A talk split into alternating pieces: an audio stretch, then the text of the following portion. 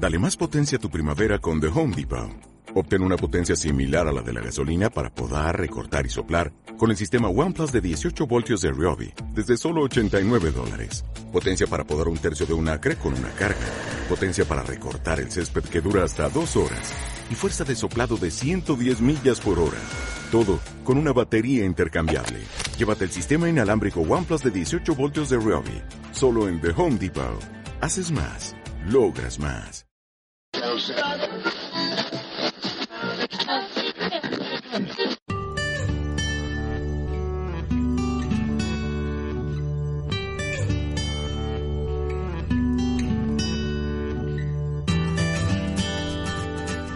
Bienvenidos a Luces Extrañas, el programa sobre astronomía, astrofilia y alguna rareza que otra. Este es el episodio número 23.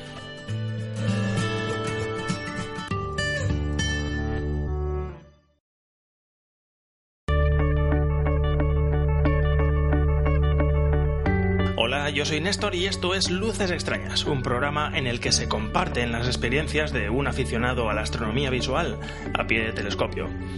Por aquí dejaré mis impresiones acerca de los objetos que se pueden observar, cómo observarlos, cuál es el mejor momento, condiciones y material. Objetos que he tenido ocasión de observar recientemente, hago comentarios acerca del material adecuado para observar, del material no adecuado para observar y algunas indicaciones prácticas. No es un programa sobre ciencia, astrofísica ni de ciencias espaciales. Es un programa sobre la astronomía que tú puedes practicar cuando sales a observar con tu telescopio o tus prismáticos, en la que yo tengo algún tipo de experiencia y sobre la que puedo hablar con algún conocimiento. La astronomía observacional, la astronomía visual, en definitiva. Trataremos sobre la práctica, también del material y técnicas para observar con nuestros propios ojos, recibiendo directamente en nuestra retina los fotones que un día partieron de unos astros más o menos remotos y que ahora nos llegan a través de nuestros telescopios o prismáticos.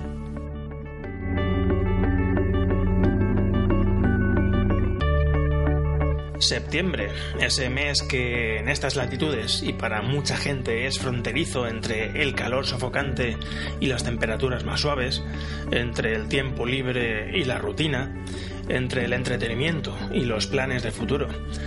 También en lo que atañe a la observación del cielo, aunque ya sabemos que nunca hay cambios radicales sino un cambio lento pero continuo, delimita las noches veraniegas, en las que reina la Vía Láctea sobre nuestras cabezas y una amplia ventana al espacio profundo. Es sin embargo época de disfrutar de ambas cosas, ya que si estamos suficiente tiempo bajo el cielo, cambiamos de un panorama a otro en cuestión de pocas horas. Todavía podemos disfrutar de las nebulosas oscuras y miríadas apretadísimas de estrellas en el plano de nuestra propia galaxia. Nebulosas generadoras de estrellas con formas caprichosas y, brillo contundente para más adelante pues declinar al oeste y abrir paso a galaxias vecinas como la Gran Galaxia de Andrómeda, la Galaxia del Triángulo, NGC 891 y otros universos isla. Muchos opinan que el otoño boreal no ofrece la misma cantidad de objetos a observar que el del verano. Seguramente pues no ofrece la misma cantidad de objetos cercanos que en julio o agosto, pero desde luego por modesto que sea el instrumental que uno use, siguen siendo inabarcables. Todavía no estamos en pleno otoño, como he dicho, Estamos en época fronteriza y en las primeras horas de la noche podemos ver una gran cantidad de objetos pertenecientes a lo que solemos etiquetar como cielo de verano. Si se nos ha hecho tarde por unas cosas u otras y no hemos podido ver todos los objetos contundentes de esta época, todavía nos quedan unas semanas en las que están muy presentes antes de dar paso a objetos más lejanos y tal vez menos amplios. En parte es lo que yo hice en esta última observación que os voy a poner hoy aquí. Los objetos contundentes los dejo al margen, ya que realmente los visitamos todas y cada una de las noches, aunque solo sea para comprobar que siguen ahí y nadie se los ha llevado. Escogí un itinerario de objetos, 6 o 7, que entran dentro de la lista conocida como Herschel 400, que ya hace años que, que hice y que consiste en los 400 objetos más contundentes o atractivos de los observados por el astrónomo del siglo XVIII. Los elegí altos en el cielo, ya que en esta época la atmósfera no suele ofrecer unos horizontes muy oscuros y limpios por estas latitudes. Un par de objetos en Delfinus, otro par de objetos en Cisne, eh, en Aquarius. Bueno, no os cuento nada más de la observación porque la vais a oír de inmediato. Solo espero poder hacer alguna otra escapada antes de que sea tarde, para despedirme ya hasta el próximo año de algunos objetos de constelaciones veraniegas, antes de introducirnos en las profundidades de Andrómeda, Pegaso, Tauro. Bueno, os dejo con una promo y nos escuchamos en un minuto.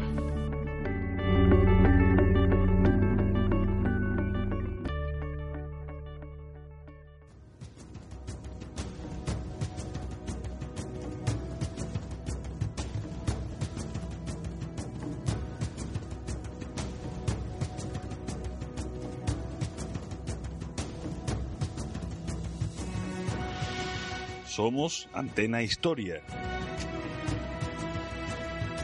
Podéis contactar con nosotros cuando queráis.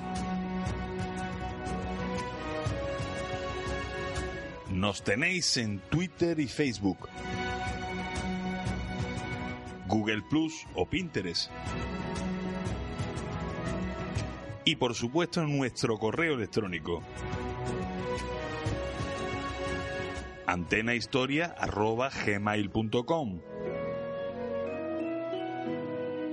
Acércate con nosotros y entretente con la historia.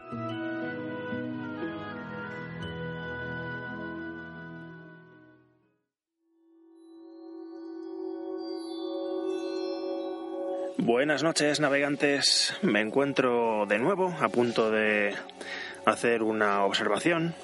Es una observación semi improvisada porque no tenía previsto esta semana observar, pero ha surgido la oportunidad y me he venido para acá. He arreglado mis asuntos para poder escaparme esta noche. No tengo ningún plan en mente de observación, como, como la mayoría de las veces. Así que le meteré mano a la mochila de libros, atlas, mapas, etcétera y a ver si saco alguna conclusión de ahí y os la voy ofreciendo. A lo mejor cabe la posibilidad de que no siga ninguna, siga un itinerario errático por objetos eh, de memoria, un poco a modo de despedida de los objetos de verano que van a ir poco a poco hundiéndose en el horizonte oeste. Pero vamos, si estáis escuchando esto, es que mm, pues encontré una lista de objetos interesantes que ofreceros, los observé y os ofrezco mis impresiones. Bueno, es una escapada, es una escapada con mi Dobson de 40 centímetros, adivinad a dónde. y el estado del cielo pues es pristino, o sea, está completa y absolutamente despejado. Ha estado muy despejado toda la semana, entonces durante el día se veía esa capa de polución no lumínica, sino ambiental, atmosférica, que pues uno sospecha que no puede tener eh, no puede tener de ningún modo buen seeing eh, cerca de los horizontes. Pero vamos eh, no vamos a buscarle pegas a una noche que está perfectamente despejada, no hace viento, ni siquiera hace frío, tenemos unos 18 grados o una cosa así, entre 17 y 19 se mueve la cosa. El higrómetro este muestra una humedad relativa del 75%. La verdad es que ahora mismo caigo en que nunca he comprobado con otro higrómetro que esté dando cifras pues eh, reales pero bueno, 75% no es ningún problema ah, ahora mismo, no hay rastro de humedad por ninguna parte. Y he hecho una comprobación ahora poco antes de las 11 de la noche con el cacharro este de medir la calidad del cielo y sale una medida, una medida de 21,5, que no está nada mal. Tengo la Vía Láctea casi casi en el cenit, eh, por encima de mi cabeza, cruzando el, cruzando el meridiano del norte-sur. Abundan los insectos en esta época. Hay que tener un poco de cuidado con las luces porque todos acuden ahí. Pero bueno, no hay ninguno que muerda, al menos de momento no me ha ocurrido. En la observación anterior, pues no os lo conté porque estas cosas están fuera del ámbito de la astronomía, pero en cuanto a animalitos, pues eh, viniendo para acá, pues habían un par de conejos, eh, tuve la visita de un zorro y cuando me iba para casa, pues se me cruzó una jineta. Y bueno, hoy, aparte de artrópodos, no ha habido ninguna novedad. Ah, bueno, sí, un, murciélago, un murciélago antes de que oscureciera del todo un murciélago de, dimensiones importantes. Pero bueno, uno se queda tranquilo sabiendo sus, sus hábitos insectívoros. Sabéis que ahora en verano oscurece tarde. Eh, me he venido a las 10 y a las 10 pasadas, he cenado en el coche y he esperado a que eh, pues la noche estuviese cerrada del todo. La polución atmosférica que os comentaba al principio eh, se deja notar cerca de los horizontes y si hay algún foco de luz lejano cerca del horizonte, pues causa una dispersión de luz, una contaminación lumínica mayor que en, que en circunstancias con la atmósfera menos estable. De todos modos, aquí todos los focos de luz son bastante lejanos. Y ninguno eh, hablo de los directos, ninguno es molesto. Y bueno, vamos a abordar una observación. Y ahora en un rato cuando observe los primeros objetos os cuento cómo me ha ido. Si queréis, me acompañáis. Hasta ahora.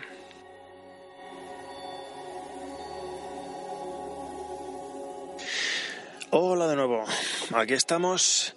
El, eh, el primer objeto que he decidido buscar ha sido en la minúscula constelación de Delfinus, el delfín, y se trata de una nebulosa planetaria, también un, un objeto minúsculo.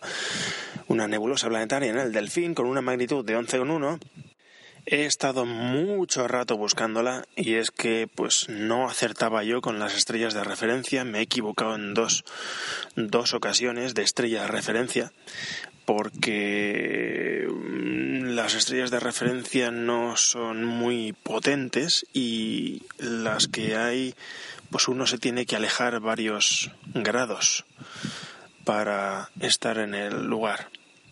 Aún así, pues bueno, eh, si vais a buscar este objeto, cercionaros de la estrella de referencia, de las estrellas de referencia, cercionaros de vuestra ruta y cercionaros de que habéis apuntado al campo donde tenéis que apuntar.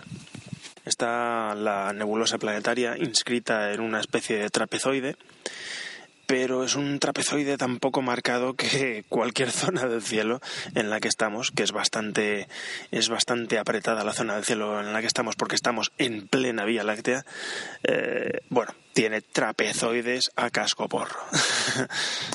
De modo que aunque no es una nebulosa planetaria imposible, es tal la profusión de, asterismos, de grupillos de estrellas que serían susceptibles de albergar este intruso que, pues lo dicho, eh, cercionémonos muy bien de cómo se va, cómo se va a ella.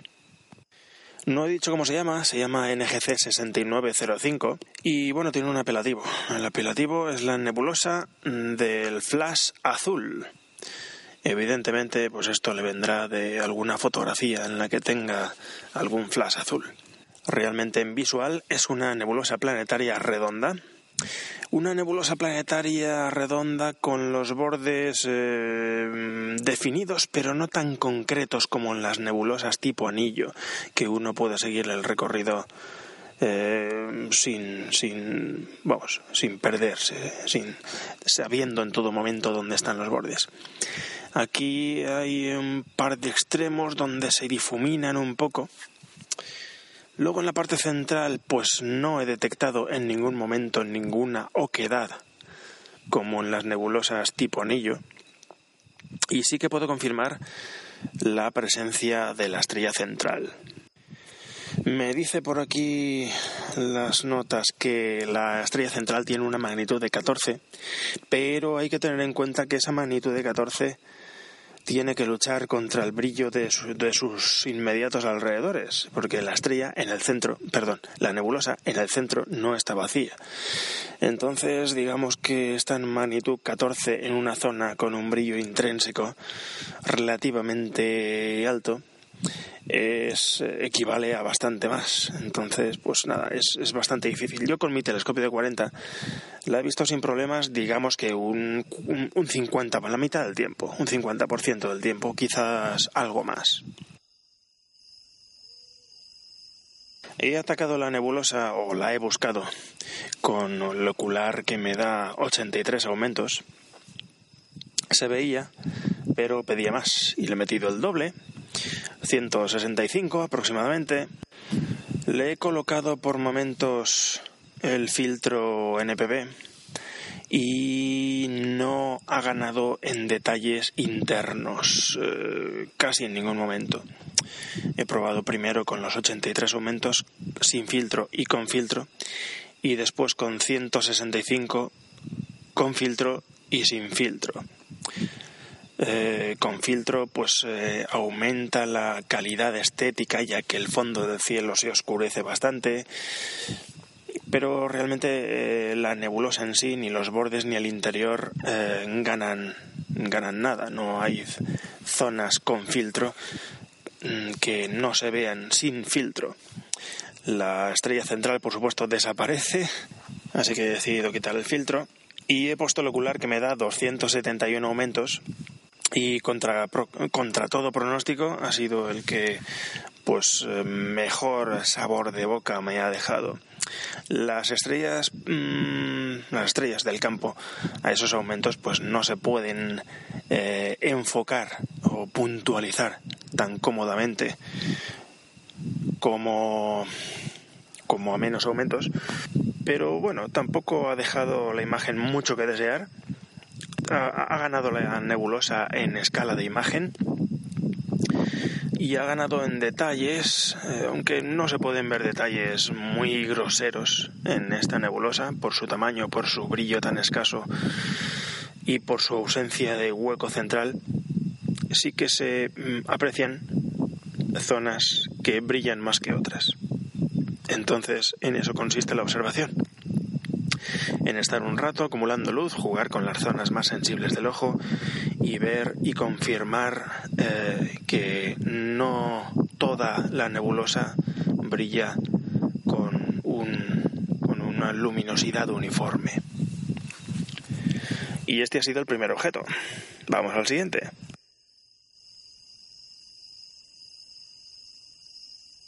El segundo objeto ha sido también en esta constelación de Delfinus, el delfinillo. Eh, es, un, es en este caso un cúmulo globular. Se trata del cúmulo globular NGC 6934.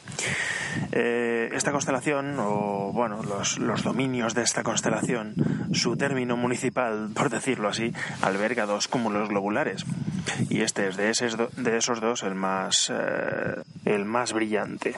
No sé yo si habrá cúmulos globulares mucho más lejanos y mucho más débiles, pero de los dos asequibles, este es el más brillante. Bueno, datos sobre este eh, objetillo. Pues tiene un tamaño de 1,4 minutos de arco. Su magnitud visual es de 8,8, 8,9, depende de a quién preguntes. Ya he dicho que el diámetro es de 7,1 y bueno, lo he atacado en principio con 83 aumentos y con 83 aumentos digamos que es el límite inferior a, a, partir del cual empieza, empieza uno a poder resolver el cúmulo en estrellas. Evidentemente enseguida he doblado aumento porque lo necesitaba, porque el cielo se dejaba y porque, bueno, porque se debía.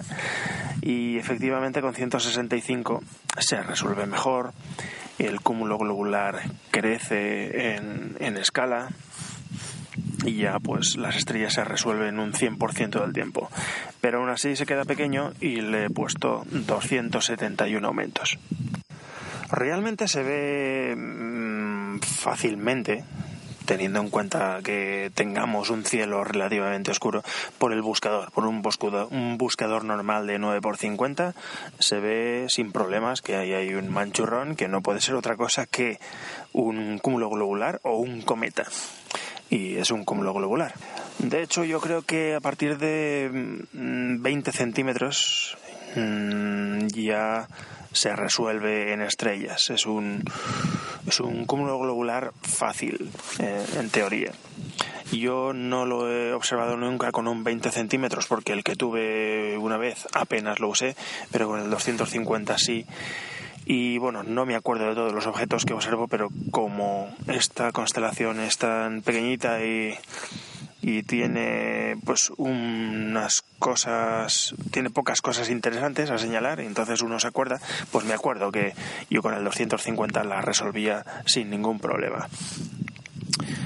También tengo que decir que por aquella época tenía motor de seguimiento y entonces todo eso ayuda a no tocar el telescopio mientras uno espera a que la imagen se estabilice en el ojo. También en este sentido, mm, cabe decir que las estrellas más brillantes del cúmulo brillan con una magnitud de 13,8. Entonces, pues bueno, pues eh, es, es, resoluble, al menos estas mm, de más brillo es resoluble. Y si bien es verdad que no es un globular muy contundente al que uno le pueda ver irregularidades como brazos de araña y estas cosas, es un cúmulo globular resoluble, mm, con el centro muy marcado, eh, redondo, nada roto y que vale la pena echar un vistazo.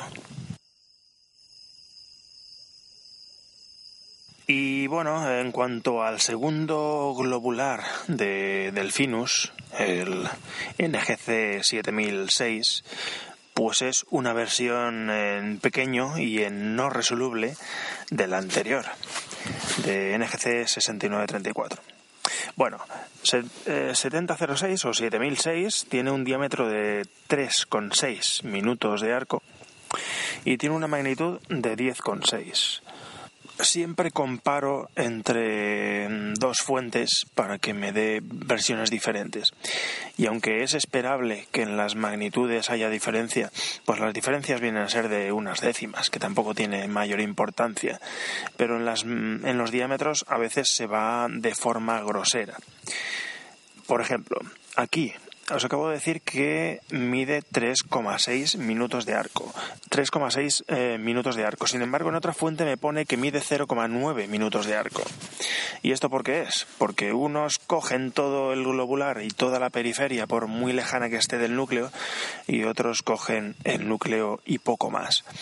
Eh, los, los cúmulos globulares son un tipo de objetos que no tienen un borde definido, un contorno que diga, pues a partir de aquí ya no existe globular entonces, pues depende de cuánto quieras coger, pues eh, tienes un cúmulo globular de un minuto, de dos minutos o de tres minutos.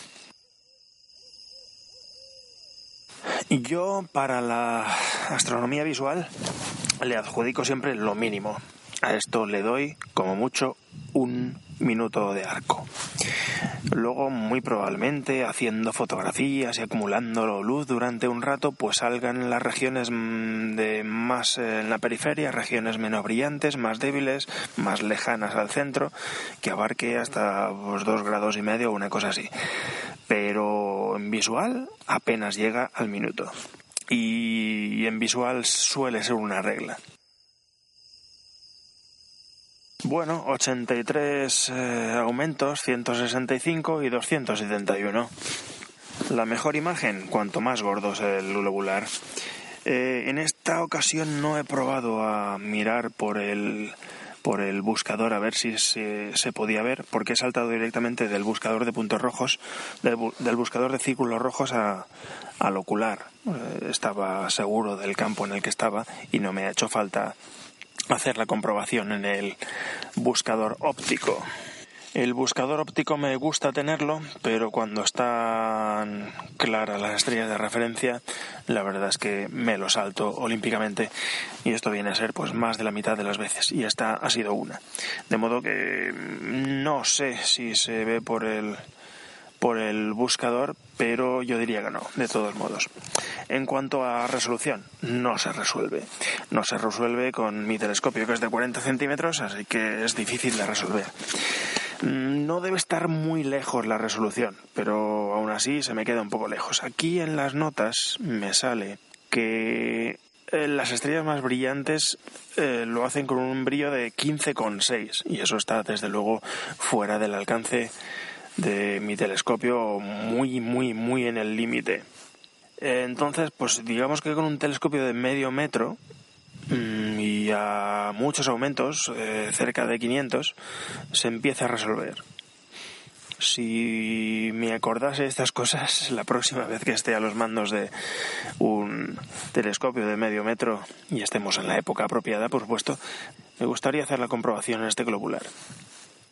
Pero vamos, eh, a todos los efectos y con telescopio de manejo humano, esto no es resoluble ni de lejos. Y esto es debido a que es un cúmulo globular que está muy lejos, está muy lejos. Eh, en cuanto a números, 135 Sí, 135.000 y pico años luz de nosotros y 126.500 del centro galáctico, que vienen a ser unas distancias muy parecidas, entonces viene a ser esto como un triángulo equilátero. Es como curiosidad, me dice por aquí que está a 10 veces, está 10 veces más lejos que Omega Centauri, el famoso cúmulo globular visible desde el hemisferio sur y que desde aquí apenas podemos catar. Bueno, aunque todavía el cielo no muestra nubes y parece que no van a haber nubes en toda la noche, la meteorología ha cambiado a peor. Eh, no es catastrófico, pero ha venido un viento de poniente, un viento del oeste. Parece que ha calentado el ambiente y no se pueden poner tantos aumentos como al principio. Eh, también no sé si eso habrá influenciado en que eh, el brillo del cielo ha bajado sensiblemente. Al revés, me refiero a la oscuridad. La oscuridad del cielo ha bajado sensiblemente. De 21,5 a 21,3 constantes. Y se nota que la contaminación lumínica que hay en los focos de luz lejanos sube hasta una altura mm, intolerable, podríamos decir. Aún así, la noche es muy aprovechable, así que vamos a aprovecharla.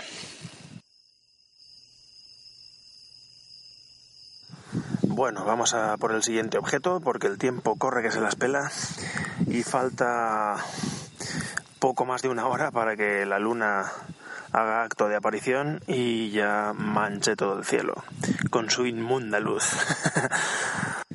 bueno, eh, cabe decir que ya por el horizonte este ya vemos salir a Capela, signo de que el verano tiene los días contados. Capela es la estrella más brillante de la constelación de Auriga y bueno, pues mira, ahora que lo veo también aparecen las Pléyades, las Pléyades, ese asterismo, ese cúmulo abierto que pertenece a la constelación de Tauro, ya está mm, por encima del horizonte, unos cuantos grados por encima del horizonte.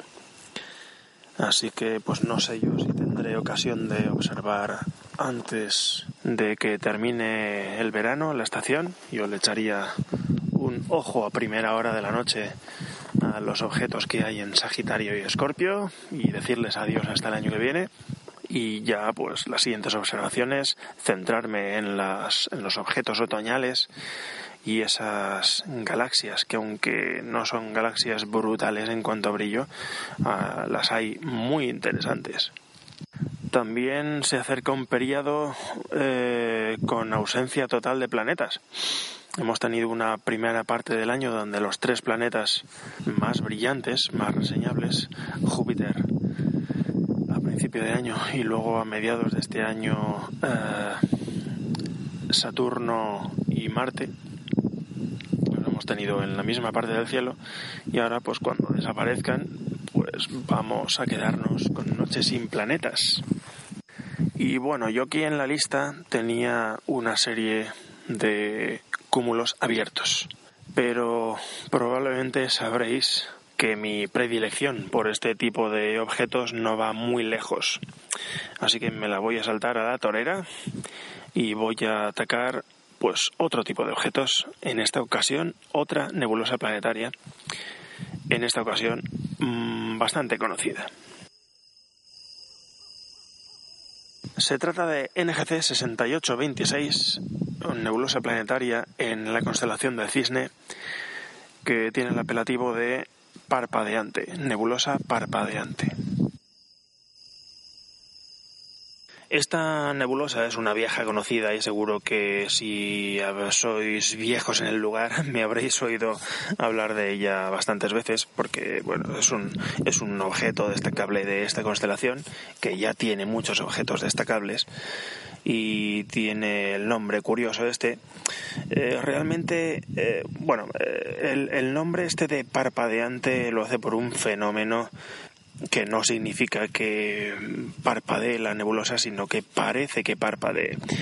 Resulta que la nebulosa es una nebulosa planetaria, que es un disco de luz borroso y tiene una estrella frontal, perdón, estrella central, tiene una estrella central que brilla más la estrella que toda la nebulosa la magnitud de la estrella es superior al conjunto de la nebulosa. Y eso hace el efecto de que si miras directamente a la estrella no eres consciente de la nebulosa. Y si mm, apartas la vista utilizando la visión lateral y utilizando los bastones que son los detectores del ojo para la luz débil, aparece eh, la nebulosa. Miras fijamente, desaparece la nebulosa, vuelves a mirar por el rabillo del ojo y vuelve a aparecer. Esto no es un efecto exclusivo de esta nebulosa y hay bastantes nebulosas planetarias que tienen este efecto aunque esta pues probablemente sea la más la más prominente en el que en la que el efecto es más más destacado. Eh, y bueno, esto ocurre en la mayoría de los telescopios hasta que recolectas una cantidad de luz tal que la nebulosa no parpadea nunca. Y bueno, pues en este telescopio que tengo yo pasa eso que no es tan visible este efecto. Para ver ese efecto hay que utilizar en este telescopio, pues habría que utilizar mm, menos aumentos, digamos que 60, 70, hasta 80. Ahí sí que es posible ver el susodicho parpadeo.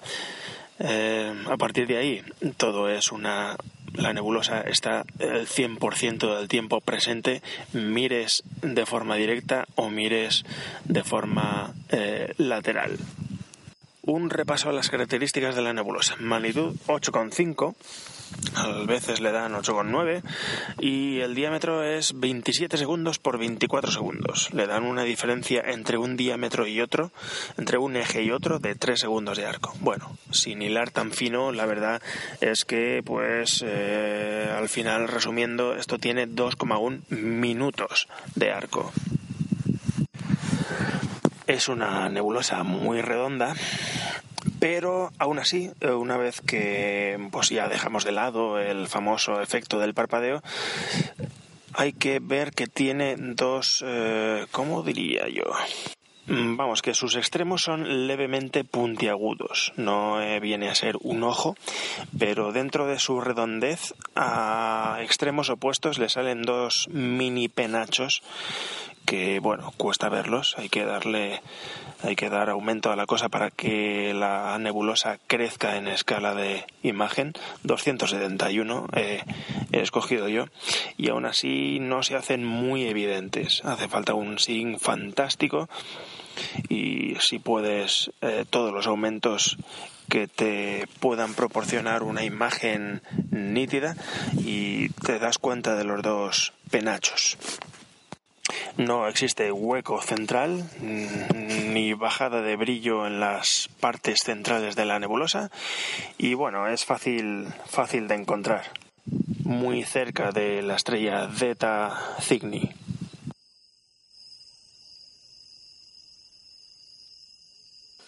Después de un rato observando el siguiente objeto, os cuento cómo ha ido. Se trata de otra nebulosa planetaria, en este caso de eh, de una forma distinta y la forma eh, se la da el nombre. Nebulosa, eh, el sobrenombre es Nebulosa del Feto.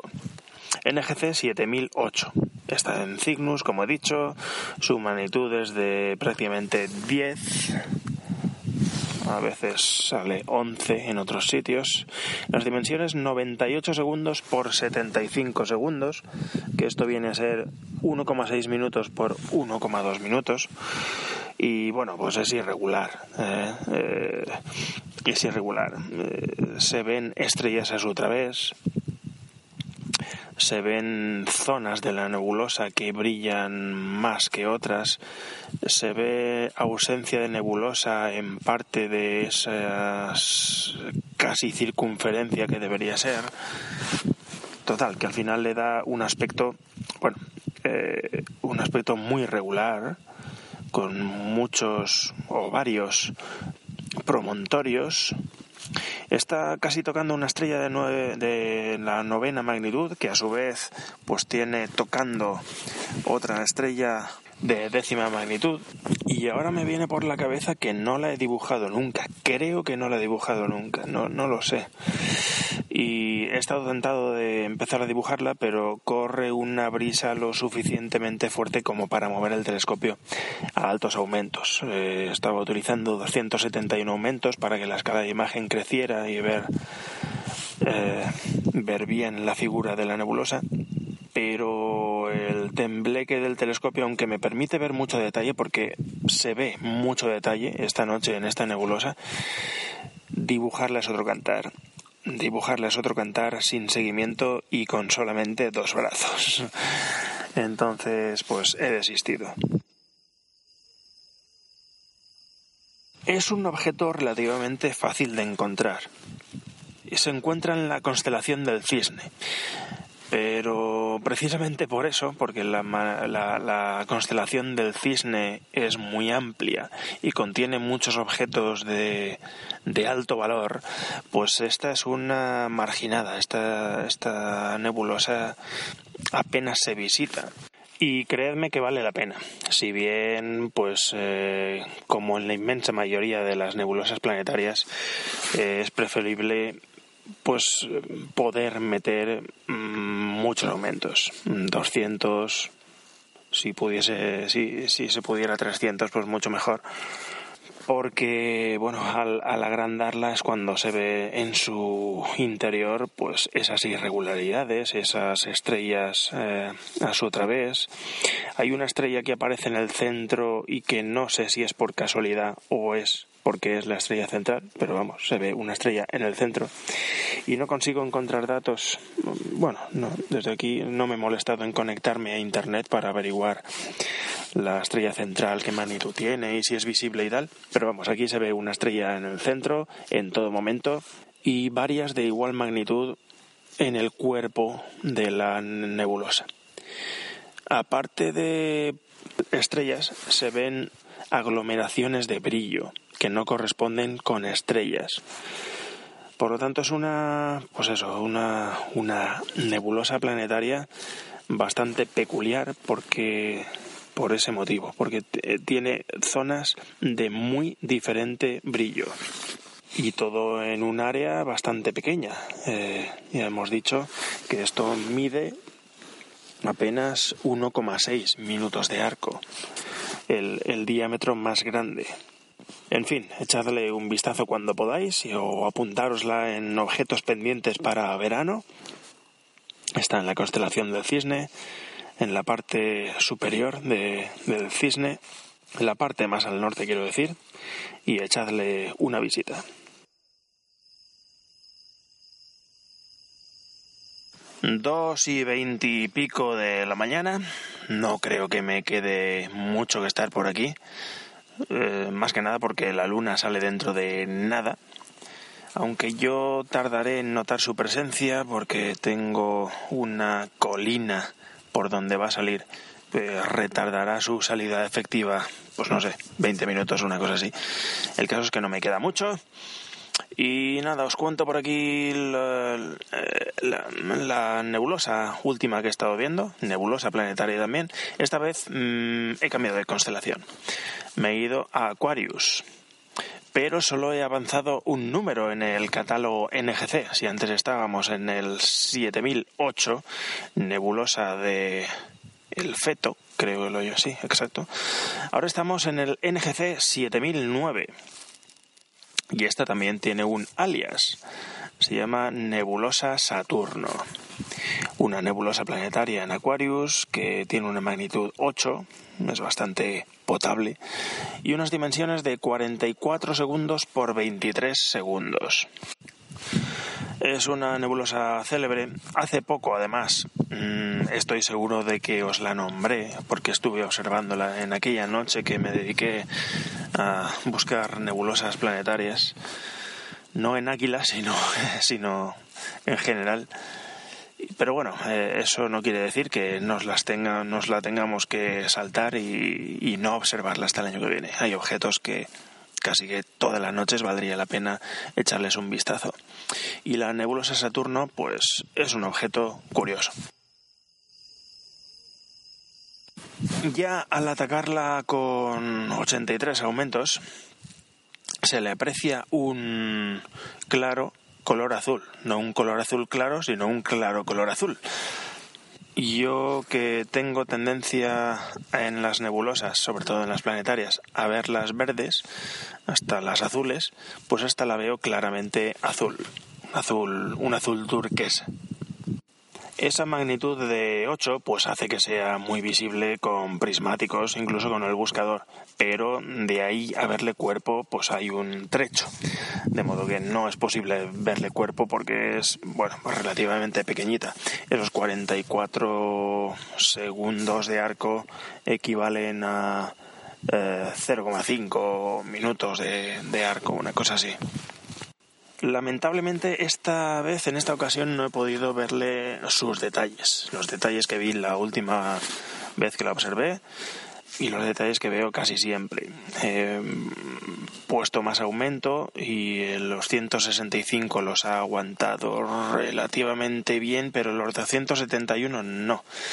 Ha venido una brisa del oeste, de poniente, con aire caliente y el sync se ha estropeado de una manera que ha sido imposible enfocar la imagen de modo que se vean los detalles internos que encierra esta nebulosa y que siempre son pues relativamente definidos. Aún así, pues los dos penachos que tiene al lados opuestos, que son claramente salientes y que le dan el, el aspecto ese de un Saturno, pues se ven sin ningún tipo de problema. Se encuentra muy cerca de M72 y M73. M72 es un cúmulo globular eh, bastante potente del catálogo Messier y M73 es un cúmulo abierto también del catálogo Messier y estos tres objetos están en un así en un en un cogollito. En, en, muy poco espacio. Yo he cogido, sin embargo, como esos objetos no son visibles a simple vista, yo he cogido como referencia a la estrella Epsilon de Aquarii. Y de ahí pues me he movido hacia el eh, este. Y eh, pues eh, enseguida no, no, he mirado por el buscador óptico sino por el ocular directamente. Y allí allí estaba la nebulosa. Esperando que alguien la observe En ocasiones he conseguido ver la estrella central. La estrella central no es que tenga una magnitud muy alta y sea muy débil, pero tiene que luchar con mucho brillo en sus inmediatos alrededores. Esta nebulosa no está vacía en su centro, ni mucho menos, entonces a la estrella central le cuesta mucho resaltar, pese a que tiene una magnitud de 11,5. La verdad es que si no tuviésemos los límites atmosféricos que siempre nos limitan en aumento, este tipo de objetos son maravillosos porque son tan diferentes entre sí que todos tienen algo muy distinto que mostrar pese a que jueguen en la misma liga, pese a que sean, sean objetos de, de, la misma naturaleza y en teoría muchos de ellos iguales conforme de anillo. Cuando una noche deja que metas aumento, la verdad es que se ven particularidades muy, muy vistosas. Y esta no es una nebulosa grande, pero es una de esas que tienen detalle curioso y que son curiosas de, de observar. No la perdáis de vista si podéis.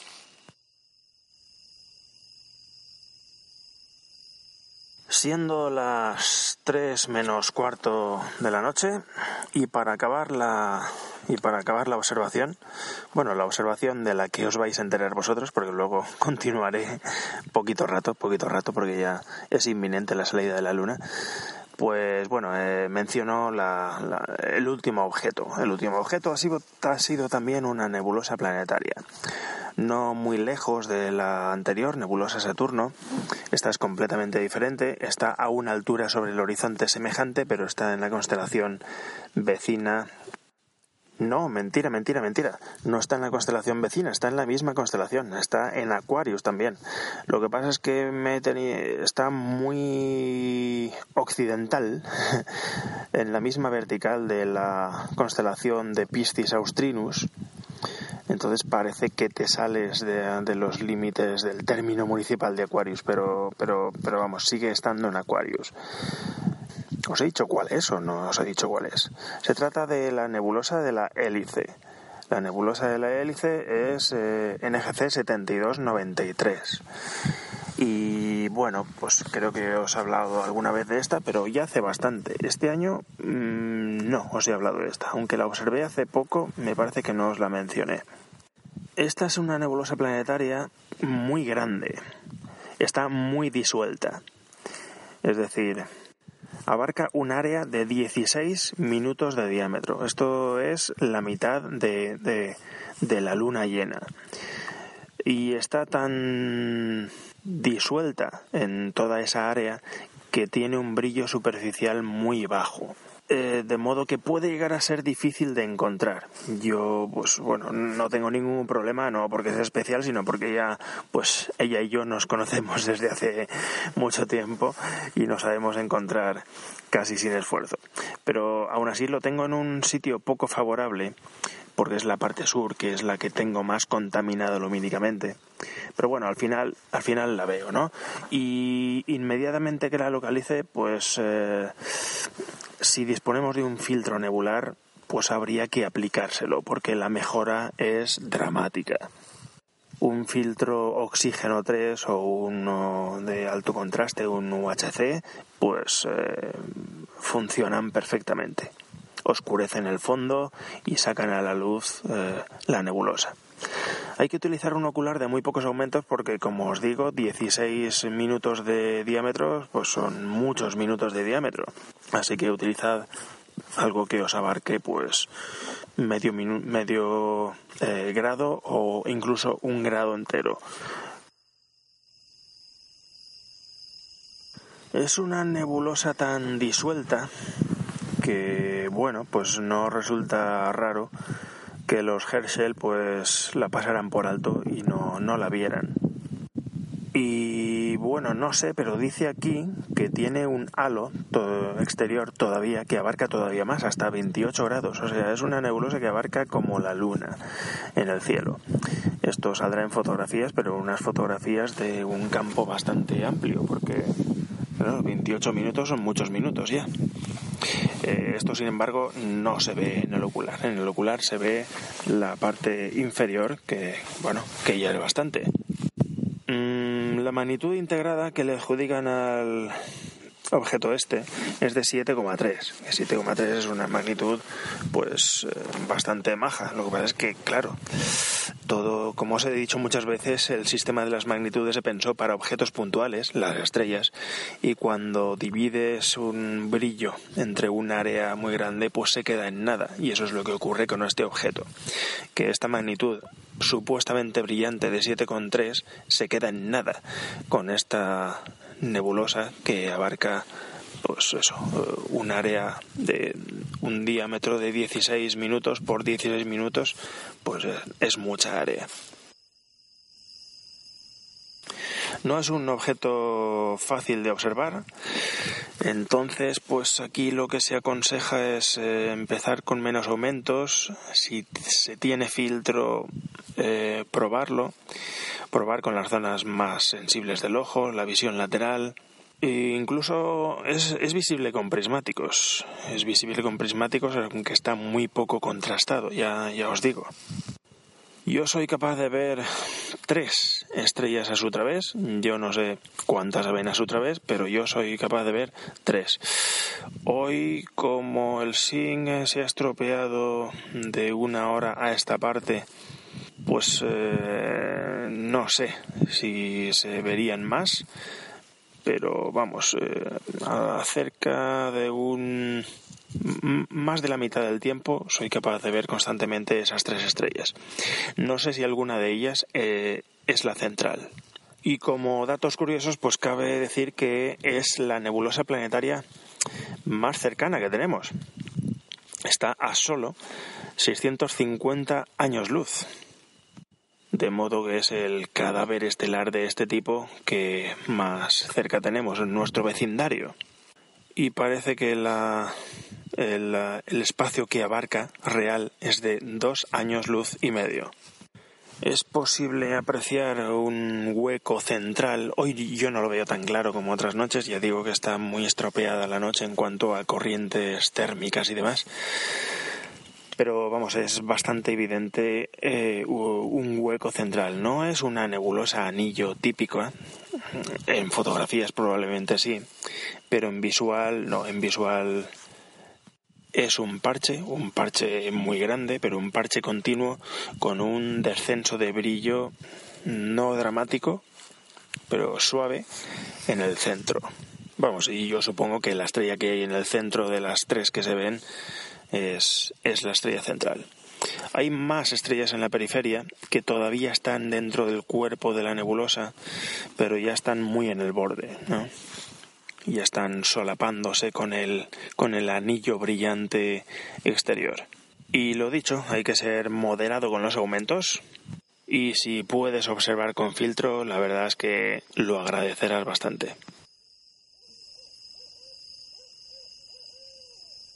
Y no controlo yo mucho el tiempo porque me pongo aquí a cascar y, no, y no controlo mucho si os he estado dando la brasa demasiado tiempo o no. Pero lo voy a dejar ya porque ya son pasadas las tres y ya tenéis bastante dosis de luces extrañas. Auriga ya está completamente sobre el horizonte, Tauro también, Justo encima de mi cabeza está M31, la gran galaxia de Andrómeda, una zona muy interesante a la que le voy a echar un vistazo fugaz porque es el mejor momento en el que uno puede ver esta galaxia cuando está en el cenit para sacarle esos escurridizos detalles que tiene. Y nada, nos vemos en otro episodio. Hasta luego.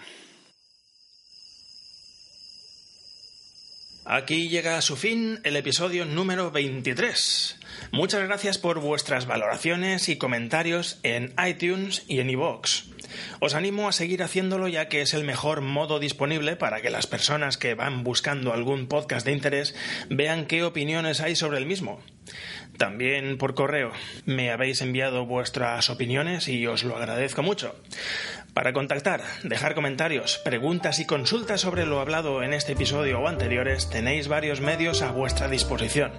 Twitter, arroba luces-x, correo electrónico, lucex arroba nestorgm.com, también tenéis los comentarios en el blog y las citadas valoraciones en iTunes o iVoox. Dejo enlaces para ello en las notas del programa.